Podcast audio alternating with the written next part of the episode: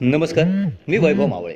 Deshdoot podcast बुलेटिनमध्ये आपलं स्वागत. आज शुक्रवार सात एप्रिल दोन हजार तेवीस. ऐकूयात जळगाव जिल्ह्याच्या ठळक घडामोडी.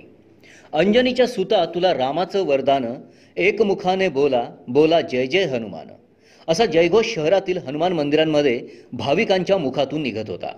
शहरातील हनुमान मंदिरांमध्ये गुरुवारी हनुमान जन्मोत्सव मोठ्या उत्साहात साजरा करण्यात आला.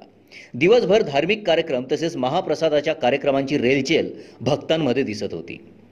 भारतीय जनता पार्टी जळगाव जिल्हा व महानगरतर्फे जिल्हा कार्यालय वसंत स्मृती बळीराम पेठ येथे सकाळी भाजप जिल्हाध्यक्ष तथा आमदार राजूमामा भोळे व महानगर जिल्हाध्यक्ष दीपक सूर्यवंशी यांच्या हस्ते प्रथम भारत माता पूजन पंडित दीनदयाल डॉक्टर श्यामाप्रसाद मुखर्जी यांच्या प्रतिमेचे पूजन व माल्यार्पण करून पक्षध्वजवंदन करण्यात आलं.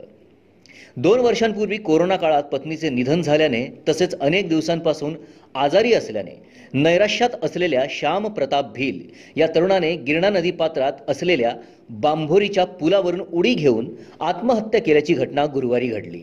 या प्रकरणी तालुका पोलिसात अकस्मात मृत्यूची नोंद करण्यात आली आहे.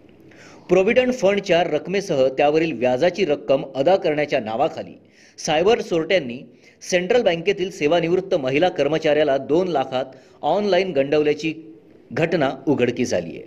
महिलेसह त्याच्या मुलाने वेळोवेळी संबंधितांच्या बँक खात्यावर पैसे ट्रान्स्फर केले असून या प्रकरणी जिल्हापेठ पोलीस ठाण्यात फसवणुकीचा गुन्हा दाखल करण्यात आला आहे. शाळेची फी भरली नसल्याच्या कारणावरून मुलांना वार्षिक परीक्षेत बसण्यास मज्जाव केल्याचा प्रकार. श्री स्वामी समर्थ प्राथमिक विद्या मंदिर आव्हाणे शिवार कानळदार रोड जळगाव या शाळेत घडला आहे या शाळेचे मुख्याध्यापक शिक्षक यांच्याविरुद्ध कारवाई व्हावी अशी मागणी तक्रारदार दीपक दुलीचंद जगताप यांनी प्राथमिक शिक्षणाधिकाऱ्यांकडे केली आहे. या होत्या आजच्या ठळक घडामोडी. आता वेळ झाली येथेच थांबण्याची. भेटूया पुढील पॉडकास्ट बुलेटिन प्रसारणात.